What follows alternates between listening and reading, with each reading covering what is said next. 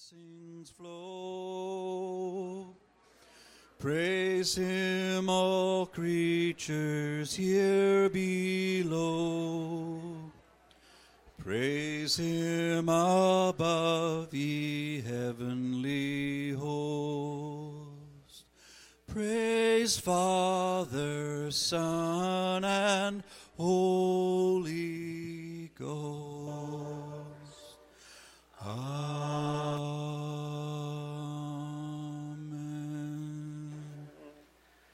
morning. Grab a seat. We are in Luke chapter 9 this morning. We've been working our way through the life of Jesus as Luke shares it. We started way back in Advent. Uh, picked it up continuing again in this new year. And one of the continual themes that we see over and over, at least that I see, I hope you're seeing it. Uh, if, if, you're not, I'm not doing a very good job communicating it. But uh, he comes to people that we do not expect. He uses situations and events in ways that we would not expect him to use them. And he welcomes the outcasts and challenges the religious insiders. We've seen that over and over as we've walked through Jesus' interactions in this Gospel of Luke. And we've also seen that Luke, like the other Gospel writers, selects and organizes the material that he's telling in order to emphasize certain points, certain ideas. Last week we looked at how laying the choosing of the 12 disciples right beside this Sermon on the Plain, this teaching section, how those two together really pointed to this idea of a new Israel that Jesus was starting with, with 12 new tribes and, and a new quote unquote law, a new ethic, a new way of living. And, and we, we talked last night how he, Jesus is inviting us to follow him into this kingdom, into to living according to the values of the kingdom. Well, in a similar matter today, two stories just happening just over a week, eight days apart, are being told together. And when you hold them up together and look at them both, some deeper ideas begin to emerge. Now, we've skipped from chapter 6 all the way over to chapter 9. There's a lot of stories in there. I hope you're reading along, as Jake said, with the lectionary. It's good to kind of, you should be a little ahead of me if you're reading with the lectionary, but you're, you're getting it all. Um, lots of miracle and healing stories, things that Jesus is doing, lots of, of teaching, teaching that provoked, again, conflict with the religious leaders. And in chapter 9, at the beginning, we see Jesus sending out the 12 disciples on their first kind of mini mission. You guys go out and preach the gospel, and they went out through the surrounding towns when they came back together, you may remember Jesus said, Let's go away and kind of rest and, and debrief this. Well, uh, thousands of other people came along, right? And that's when the feeding of the 5,000 happened. And then after that, Luke jumps to the text we're at today, a, a, a, an intimate conversation that happens between Jesus and the 12 that picks up in Luke 9 18. I'm going to ask Carrie if she'll come up and read verses 18 to 36 for us. Luke 9. Once, when Jesus was praying in private, and his disciples were with him, he asked them, Who do the crowd say I am? They replied, Some say John the Baptist, others say Elijah, and still others that uh, one of the prophets of long ago has come back to life. But what about you? He asked. Who do you say that I am? Peter answered, The Christ of God? Jesus strictly warned them not to tell this to anyone. And he said, The Son of Man must suffer many things and be rejected by the elders, the chief priests, and the teachers of the law. And he must be killed, and on the third day be raised to life. And then he said to them all, If anyone would come after me, he must deny himself and take up his cross daily and follow me. Whoever wants to save his life will lose it, but whoever loses his life for me will save it. What good is it for a person who gains the whole world and yet loses or forfeits their very self? If anyone is ashamed of me and my words, the Son of Man will be ashamed of them when, they, when he comes in his glory and in the glory of the Father and the, of the holy angels. I tell you the truth. Some who are standing here will not taste death before they see the kingdom of God. About eight days after Jesus said this, he took Peter, John, and James with him and went up to a mountain to pray. And as he was praying, the appearance of his face changed, and his clothes became as bright as a flash of lightning. Two men, Moses and Elijah, appeared in the glorious splendor, talking with Jesus. They spoke about his departure, which he was about to bring to fulfillment at Jerusalem. Peter and his companions were very sleepy, but when they became fully awake, they saw his glory and the two men standing with him. And as the men were leaving, leaving Jesus, Peter said to him, Master, it's good for us to be here. Let, let us put up three shelters one for you, and one for Moses, and one for Elijah. He did not know really what he was saying. And while he was speaking, a cloud appeared and enveloped them, and they were afraid as they entered the cloud. A voice came from the cloud saying, This is my son whom I have chosen. Listen to him. And when the voice had spoken, they found that Jesus was alone. The disciples kept this to themselves and told no one at that time what they had seen. Thanks, Carrie. Once again, two stories, according to the text, happening eight days apart. Uh, but the events that happen really feed off each other. If you, can be, if you can hold them both in your mind and realize that they're put together here for a reason, uh, you're going you're to see some things. Both are pretty well known. The first highlights a moment when we see Peter in his typical bold fashion making a declaration of the truth, right? Peter's just laying it out there. This is a familiar story. He steps up to the plate, he has the right answer. You are the Christ, you're the Messiah of God. And the story builds quickly to that, but I want you to realize that what Jesus is doing first with his disciples is asking them uh, to start reading the reality around them. Right? He's praying in private, but the disciples are there. We'll talk about that a little bit in a minute. And he says to them, Who do the crowds say that I am? What's the buzz? Now, this was not something that they were ignorant of. They were very aware of what the crowds were saying. Most of us are concerned about what people think about us. In fact, I have a theory that even those people that say, I don't care what people think about me, the reason they say that is they want people to think that they're the kind of person that doesn't care what people think about them, right? I always think there's, a, there's an irony in that. But we all are concerned about what people think about us. And because the disciples' identity was so tied to Jesus, they were very aware of what the, the buzz was in the community, what people said. And they don't hesitate to respond. Well, some say you're John the Baptist. Some say Elijah, some say one of the prophets come back to life, and then Jesus hones in, makes it personal like he always does. But what about you? What do you say? And Peter steps up with that bold claim You are the Christ of God, that very Greek word for the Messiah. You're the one the one we've been waiting for, the one all Israel has been waiting for. That's you.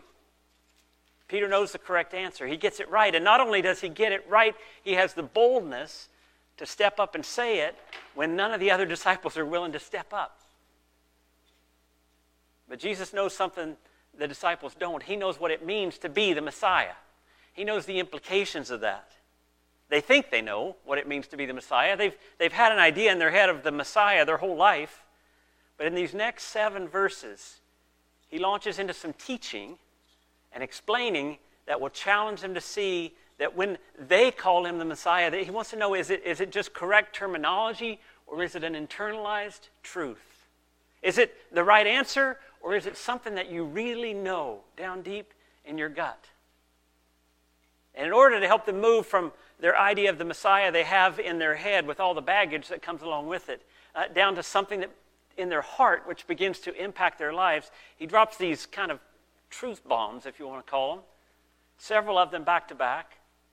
I can imagine, at the very least, these things were unsettling if they were hearing them. He starts, it says, by strictly warning. The Greek there means to rebuke and command. A rebuking command or a commanding rebuke, however you want to put it together. He strictly warns them, don't tell anybody else. that seems weird. Doesn't that seem weird? Hey, you won the lottery. Don't tell anybody. Hey, your cancer is cured. Don't say a word. Don't let anybody know. Doesn't it seem weird? They've confessed the greatest truth. He is the Messiah, and he tells them to hold it back. But there's a few things even after that warning that would be unsettling, a few things that would, would shake him a little bit, things that the first seems like a paradox. He tells them in the context of what's going to happen to him that death is on the road to life. Verse 22, just look at it. The Son of Man must suffer many things, be rejected by the elders, the chief priests, and the teachers of the law, and he must be killed. And on the third day be raised to life. There's 35 words in that verse, and the first 26 of them contradict every single thing that they would have thought about the Messiah. First, he's going to suffer.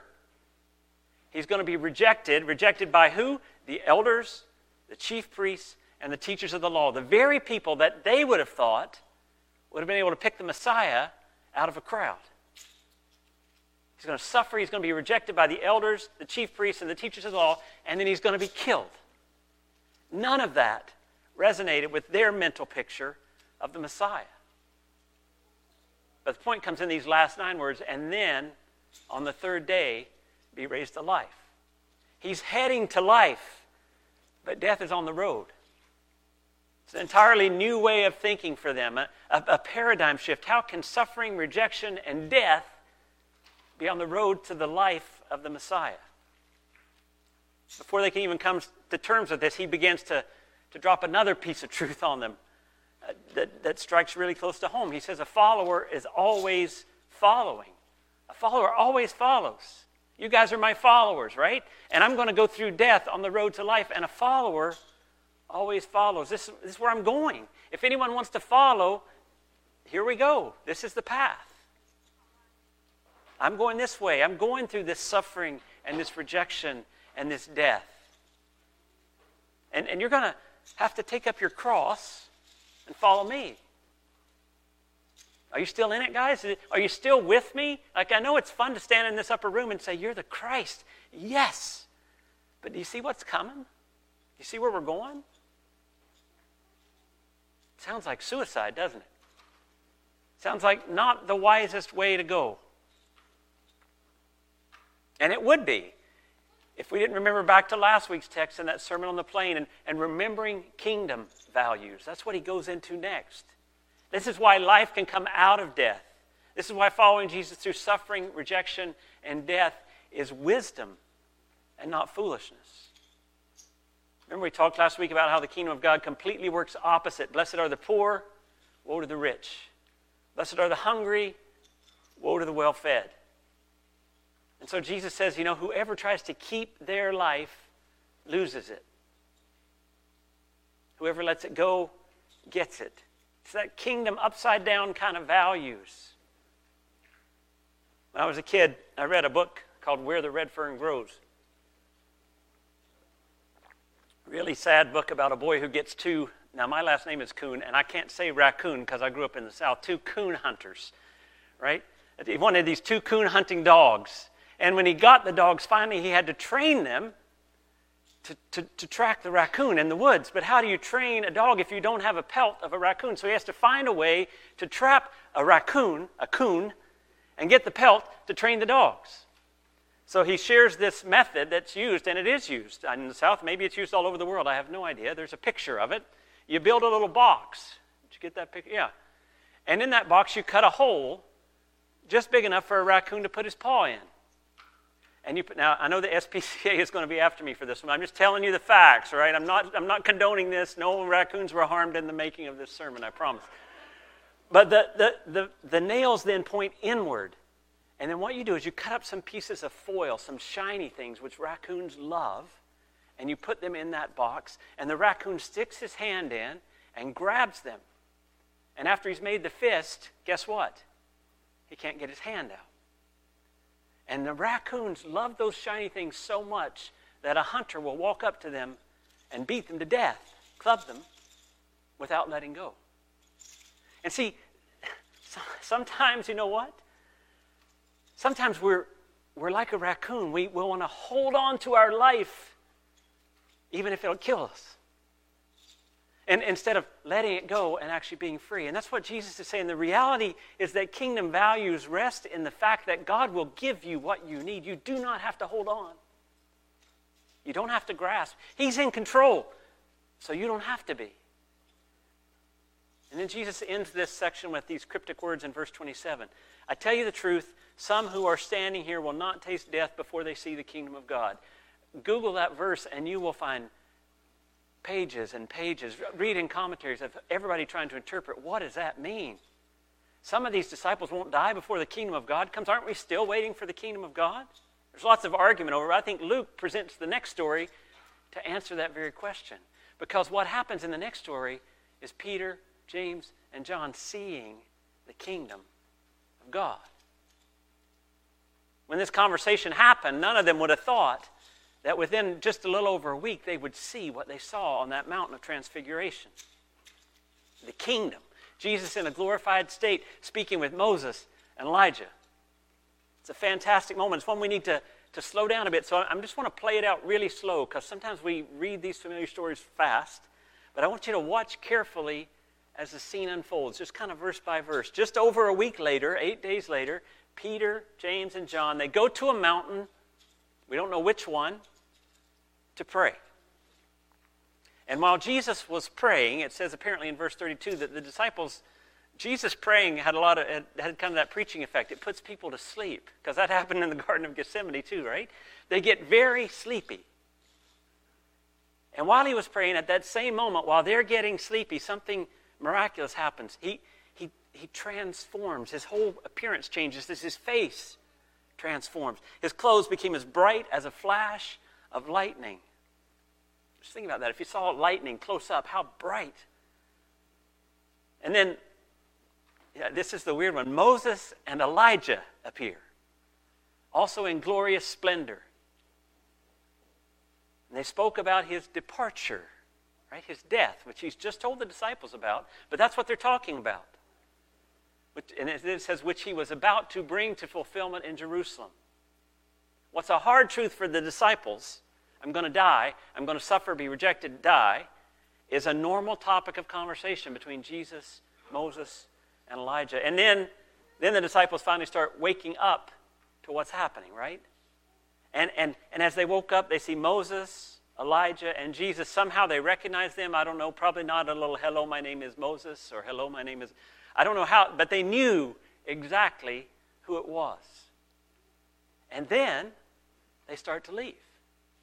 Peter blurts out, Wait a second, this is good for us to be here. Let's build three shelters one for Moses, one for Elijah, one for Jesus. And as he's speaking, right, while he's having this great idea, which the text, uh, Luke always says he didn't know what he's talking about. As he's speaking, this cloud envelops the mountain. Now, you remember the cloud coming in the Old Testament was the presence of God, right? It was just there. It would descend on the Holy of Holies in the temple. And in this cloud, there's a voice This is my Son, whom I have chosen listen to him. The Greek for listen to him, it means shut up. I'm just kidding, it doesn't. But, but it, it means be quiet, Peter. Listen. What a moment. I mean, I, I, think about when we meet famous people. Have you ever met a famous person? Raise your hand if you've met a famous, who you would, yeah. And it's exciting, right? Like I, I met Billy Graham once at church. I sat and talked to him after church. It was kind of fun. Uh, I played basketball with Michael W. Smith. You remember Michael W. Smith?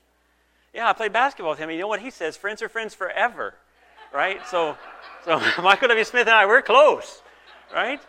Uh, when I was a, when I was a kid, and yeah, you don't even know who this guy is, but I was a kid in high school. I was bagging groceries, and I looked up, and the guy buying groceries was a guy named Bob Griese. Now, some of you Americans might know he was a famous quarterback for the Miami Dolphins, and there he was walking through my. I was bagging his groceries. He tipped me a dollar, and you know what I did? I gave him the dollar back and asked for his autograph on it. It was just a moment. I mean, a high school kid playing football seeing this NFL quarterback. And of course, the top of the, the cream of the crop for you Canadians, I met Paul Henderson. Paul Henderson, the guy who scored the winning goal in the last three games of the Summit Series in 1972, right? That wasn't as big a deal to me then as it is now because I wasn't quite as Canadian then as I am now. But I realized now that was, um, Canadian standards, Paul Henderson's a big deal. And, and this isn't any of those. This is Jesus in his glory. I said Jesus like a southern preacher there. This is Jesus in his glory and Moses and Elijah. And there's no wonder Peter said, It's good for us. I can't believe this. There's two things we see happening on the side of this mountain. One is this a clear validation of the truth. Peter's just said it a few, verse, a few verses earlier. You're the Messiah. You're the Christ of God. Well, this is the validation of that. Here it is in living color, in 3D. Not only do we see Jesus glorified, fully transfigured, divine. We see Moses and Elijah, representatives of the Old Testament, the law and the prophets. Moses and Elijah. And they're talking about exactly what Jesus had been talking about in verse 22 about his suffering, his rejection, and his death. And as if they needed more, a cloud, think of the Old Testament images again, the glory of God and the voice, This is my Son, whom I've chosen. Listen to him. It's a clear validation of the truth. The statement that Peter said, the statement that Peter didn't really understand, here it is. And you cannot miss it. But they do. They do miss it because the other thing you see happening here is the disciples seriously missing the point. And I say disciples, but I'm blaming most of it on Peter, right? First of all, they're sleepy. They're on, on the mountainside with Jesus in this text. They're praying and they're, they're sleepy. That, that's a common, as I said, in Garden of Gethsemane, we saw it. Actually, we even see it in Daniel 10. When Daniel has this vision of God in verse 9, it says he was overwhelmed by the experience. And he was exhausted. It says, Then I heard him speaking, and as I listened to him, I fell into a deep sleep, my face to the ground. That's what Daniel said. And only Luke tells us this story that, that the disciples were asleep. Mark, Matthew, Peter. Peter tells it in 2 Peter. Three other tellings of the transfiguration. Nobody talks about the sleepiness of the disciples, but Luke does. And you know, when they, they wake up and they see this, maybe you ever had that point where you're half asleep, half awake, and you wake up and you don't know if you're dreaming or it's maybe that's what they thought, because this was pretty fantastic what they saw. But when they finally realize it, Peter speaks up The text says he didn't know what he was saying. But he says, let's build three shelters one for Moses, one for Elijah, and one for you, Jesus. Because it's good for us to be here. We need to stay here. Now, most likely he was thinking to the festival of tabernacles where they would build these little shelters. That was a festival that celebrated the coming of the kingdom. But the reality is, for in some measure, he wanted this moment to continue. That Moses and Elijah were leaving, and he's like, "This can't happen. Let's build three shelters." Let's keep you guys here to stay where you were. This moment of glory, he said, doesn't need to end. This, despite the fact that a week earlier, Jesus said, okay, here's what's next. I'm going to suffer, be rejected, and I'm going to die. Despite the fact that Moses and Elijah were there talking about that very plan, Peter in that moment says, I don't want it to end. He preferred this moment of glory to that task that Jesus was laying out ahead of him suffering, rejection, death. But that was not to be because the cloud shows up halfway through Peter's. We don't know if Peter finished his statement. Cloud shows up, and the voice says, This is my son, whom I've chosen. Listen to him. You see, we're like that too. We want the glory and the good. We want that warm fuzzy, that feeling that, yes, God's here, Jesus is here, Moses and Elijah. Let's just stay right here. Isn't this what it's meant? Isn't this what we're meant for? This is what following God is all about this knowing, this experience of overwhelming glory. We want the good times, the glorious times. We want the times of wonder and amazement. And sometimes it's a struggle when Jesus pushes us beyond that. It's interesting, you know what it says at the end of the text?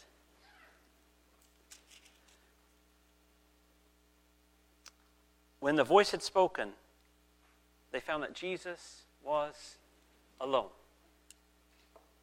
I, I think Luke has given us that wake up kind of detail as, as, as a metaphor. I also think Luke clarifies that Jesus was alone in another metaphorical way to say it, this is it. The way Jesus is going is not going to progress through this glory of Moses and Elijah and power and brilliance. It's going to be suffering and rejection and death. It's a struggle when Jesus pushes us beyond those glorious moments to, to hard times. Sometimes it's hard being awakened to the truth. I love verse 32. But when they became fully awake, they saw his glory. When they finally could see, they saw his glory. And Jesus, I think, brought them through this experience to, to show them the glory of his messiahship, but also the way that it was going to play out. Not just Messiah as answer to a question, who do you say I am, but Messiah as it actually looks like in flesh and blood. He wants them to know him, the truth, fully. And to let that knowing become the driving force of all that they do. He wants us to see past our own ideas of what Jesus can do for us. Right? Because we all anybody have ideas of what Jesus could do for you? I've got a whole list of what Jesus could do for me. But lots of times Jesus pushes me past that list and says, let's think a little bigger here. Let's see what I'm up to in the world. He wants them to see the truth. Remember that story on the road to Emmaus after the resurrection? These two disciples are downhearted, downcast because Jesus has been crucified. He's been in the tomb, and they're walking home. They're giving up on this thing. And, and this man that they don't recognize, who is Jesus, is walking beside them. And he, he begins to engage with them and ask them questions. And then he starts going through the whole Old Testament teaching them everything that was there that was written about him. I would love to have been on that walk to hear that. And then he goes in at the end, and it says in Luke, 4, Luke 24 30 to 32, he took, uh, when he was at the table with them, he took bread, he gave thanks, he broke it, and began to give it to them. And then their eyes were opened, and they recognized him. And he disappeared from their sight. And they asked each other, Were not our hearts burning within us while he talked with us on the road and opened the scriptures to us. See, there are some realities about the truth of, of Jesus that lay in these two back to back stories. Who do you say that I am? Take up your cross and follow me. This whole story and this transfiguration. The, the, together, they clarify something for us. They clarify some things about the truth and what it looks like. Some, some things about the truth as, as it comes, as we internalize it, as we begin to know the truth, not as a fact or an answer to a question, but as a, as a relationship with God. First is this truth often brings fear and loss. Our assumptions are that when we encounter the truth, finally, it's all sunshine and rainbows. All I want to know is the truth. But lots of times, the truth brings about fear and loss. The, the challenge is like, we don't search for the truth empty handed. We search for the truth with, with ideas of what the truth is already in our hands. And we often have something that we think is the truth. They had a concept of Messiah in their hands, they knew what Messiah was. But for them to find out who he really was, they had to let go of that and make space. What would it look like? And, and to these preconceived ideas, Jesus was saying to them, Death is on the road to life. You guys are jumping to life, and it's coming. But you got to realize death is on that road. Truth often starts with loss, and it's painful, it can be scary. You know, in Matthew's telling of this story, fear plays a big role. It says in Matthew 17, while he was still speaking, a bright cloud enveloped them, and a voice from the cloud said, This is my son whom I love, with whom I'm well pleased. Listen to him. And when the disciples heard this, they fell face down to the ground, terrified. When you're beginning to see the truth as it really is, often you feel fear and loss. And, and, and our feeling is we're, we're doing something wrong. I don't feel confident here. But, but it, that's part of the process. It's part of this letting go of the old to make space for the new. That may be the death that is on the way to life. One of the biggest spiritual truths I've ever learned is that loss makes space. I've been through some times in my life where my loving uh, understanding of who I was, my, my great respect I had for myself, was damaged by my own actions. You ever been there? You ever let yourself down? And it hurts. I was not the person I thought I was in that situation. That has to happen. That pain is the letting go of who I think I am so that God can teach me who I really am.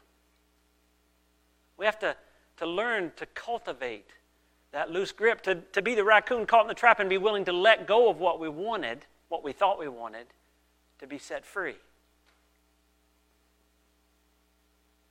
And to realize that even though we may love what we've got in our hands, even though we may love our ideas and our perceptions and how we think the truth is going to play out, we may have to let that go for the truth to actually come. Paul writes in Philippians, Whatever was to my profit, I now consider loss for the sake of Christ.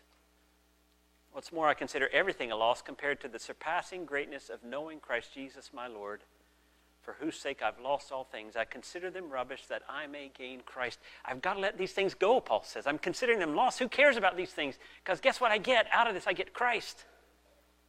And that's way bigger. But there's a loss and a fear that comes in that. And, and, and I just want to encourage you when you feel that, I'm afraid, I don't know what's happening, I, my, my life seems out of control, and you think, Where are you, God? That may be exactly what's happening. He may be prying the truth that you're holding to out of your hand so that there's space for the real truth to come in and fill that. So, how do I get it, Jeff? How do I, how do I move from that place of fear and loss? Well, in our text, we see truth is encountered in prayer. If you're reading along through Luke with the lectionary, you've noticed that prayer is very central in Luke's telling of the Jesus story. There's, there's lots of of images of the importance of prayer in Luke. There's a little diagram we'll put up there. Starts in Luke chapter 1, 5 to 20. Zechariah is going to the temple to pray, right? And that's where the angel shows up and says, You're going to have a son. In chapter 3, 21 and 22, Jesus prays at his baptism. It actually says, When all the people were being baptized, Jesus was baptized too. And as he was praying, heaven was open and the Holy Spirit descended on him in bodily form like a dove. And a voice came from heaven saying, You are my son, whom I love in you I am well pleased. That's, that's, that's as he was, how is he praying and being baptized at the same time? Didn't he get water in his mouth?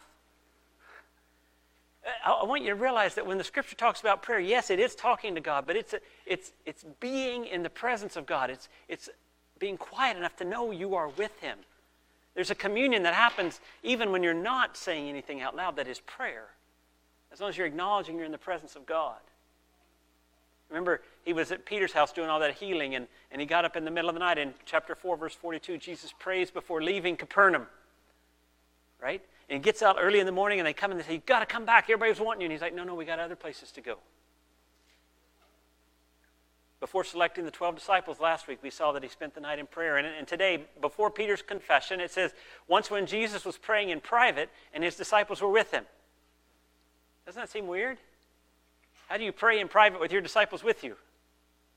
Well, it's because he, it's not prayer meeting like we have where we're giving, going through our list of, of shopping. He, he's being with God, even in the midst of the disciples being there. And that's why I say truth is encountered in prayer, not learned as a fact in prayer. And then also in our text today, he prays before the transfiguration. He's praying when this happens. See, the truth is encountered in prayer. You may not even know the truth that you get in prayer. There are things we learn that we don't know that we know. It's interesting. I've, um, I've got a basketball player, and, and I'm, I'm working with her on my team, and I'm working with her. but She's a very talented player and very athletic, and yet as she drives to the hoop, even if she's open, she stops instead of just going up to shoot. And lots of times, by the time she stops, somebody covers her and she loses the shot. So we were talking about this, and she's like, I don't, I don't know. And we've talked, we've tr- done some drills where we have the whole team. This is, yeah, SPCA might, or other, other anim- but I, I push them with a hockey pad as they come in and shoot just to make them have contact, right?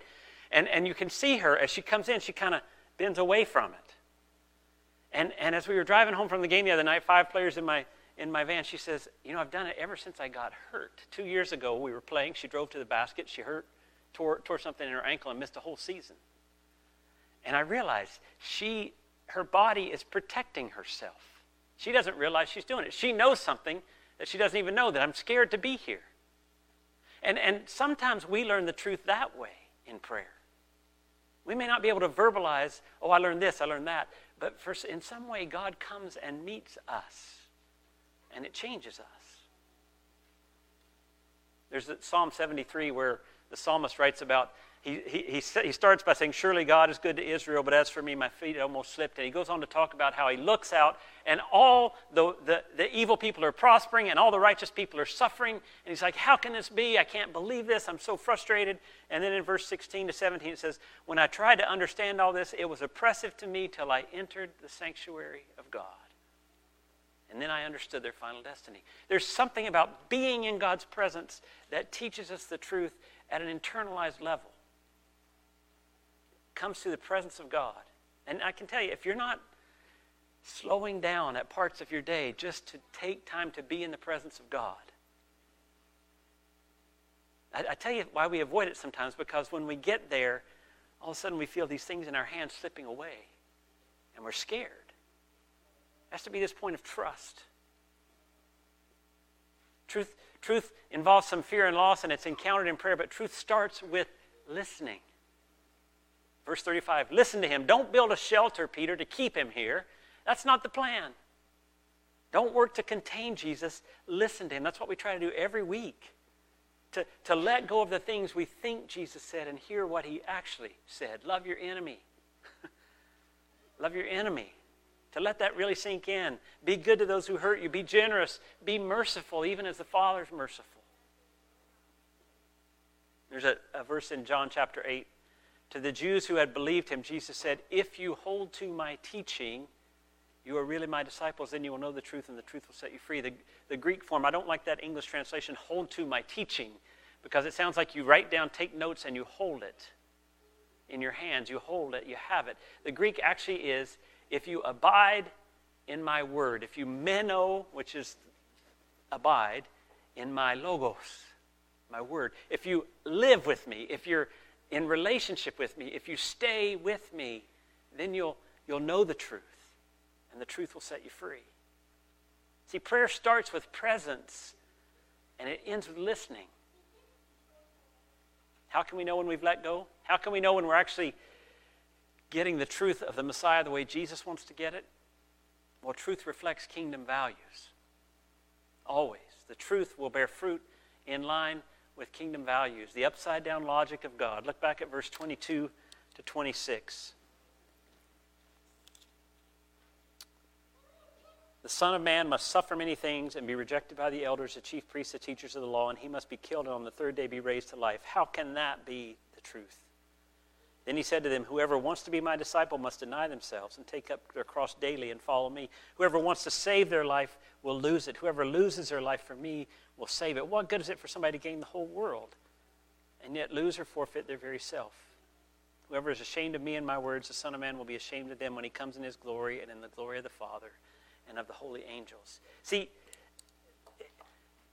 this upside down values of the kingdom, if you've got the truth, if your life is living out of the truth, you're going to start to demonstrate those values mercy, love, graciousness, forgiveness, willingness to lose, willingness to sacrifice. Those are the kingdom values. Jesus says in Matthew 7 Watch out for false prophets. They come to you in sheep's clothing, but inwardly they are ferocious wolves. By their fruit you will recognize them. Do people pick grapes from thorn bushes or figs from thistles? Every good tree bears good fruit, but a bad tree bears bad fruit. A good tree cannot bear bad fruit, and a bad tree cannot bear good fruit. Every tree that does not bear good fruit is cut down and thrown into the fire. Thus, by their fruit, you will recognize them. How do I know if I've got the truth the way it's supposed to be? Your life begins to reflect those kingdom values. And if it's not, if you're angry all the time, if, if, if you're constantly cutting other people down and trying to build yourself up, if you're doing things that you're not proud of because you're trying to control the situation, then, then you don't have the truth internalized. You're not living out those kingdom values. So where do you you've got to go back to being in the presence and let, letting God pry those things away from you. Be with him and listen to what he says. In John 14 to 16, Jesus spends a lot of time prepping the disciples for what's coming as he heads to the cross. And one of the things he says is, I'll go away, but the Comforter will come, the Spirit. And he says, The Spirit will guide you into all truth. This is not something that's beyond us. The Spirit is here helping us get there. And at times it will be a scary process. At times we'll feel like we're losing stuff. At times we'll feel like the solid ground we thought we were standing on is shaking underneath our feet. But that's okay, it's a part of the process. Death is on the way to life. But if you'll quiet yourself in the presence of God, if you'll just rest in the fact that He is the one driving the bus, He's the one running the show, it's His kingdom. And if you'll listen to what He says to you in those moments, your life will come to be this, this tree that bears the fruit of the kingdom.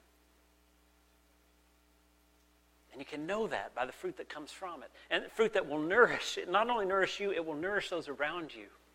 It will bring transformation to the lives of the people who encounter you because you're bearing that fruit by the power of the Spirit as the Spirit leads you into truth. And that's the calling we have as disciples until Jesus returns to surrender to his leadership, take up our cross, follow him, to let go of our lives, to actually receive what he's got for us. That's the calling. Let's pray. God, we sometimes I think I'd like to have seen what happened on that mountain, and other times I think I would have been too chicken. But we do want to see you really for who you are. Even if it's just in this growing understanding of the truth of your love and grace for us that transforms us, that changes us. And God, as we're all here together, I'm sure there are people here that feel like their life has fallen apart. They feel like the ground is shaking underneath them. And they're terrified. And God, I, I pray that in those moments you will come to them, that you will enable them to quiet themselves and to rest and to listen to what you have to say, to receive the truth that you have to give, to realize that even in this death that they are experiencing, that it's on the road to life, that you will lead us all to life, that, that the thief comes to steal, kill, and destroy, but you've come to give life, abundant life.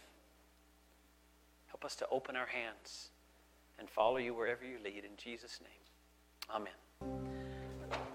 The longer I'm a Christian, the longer I pastor, the more I'm convinced, and you can disagree with this, with this or not, but the thing that underpins all our reluctance to surrender to Jesus is fear. And, and some people say pride because we won't admit we need, but I think we're afraid that if we are known for who we really are, if our sins get out there, if we're honest about what's going on in our heart and our life and our actions, that something bad's going to happen.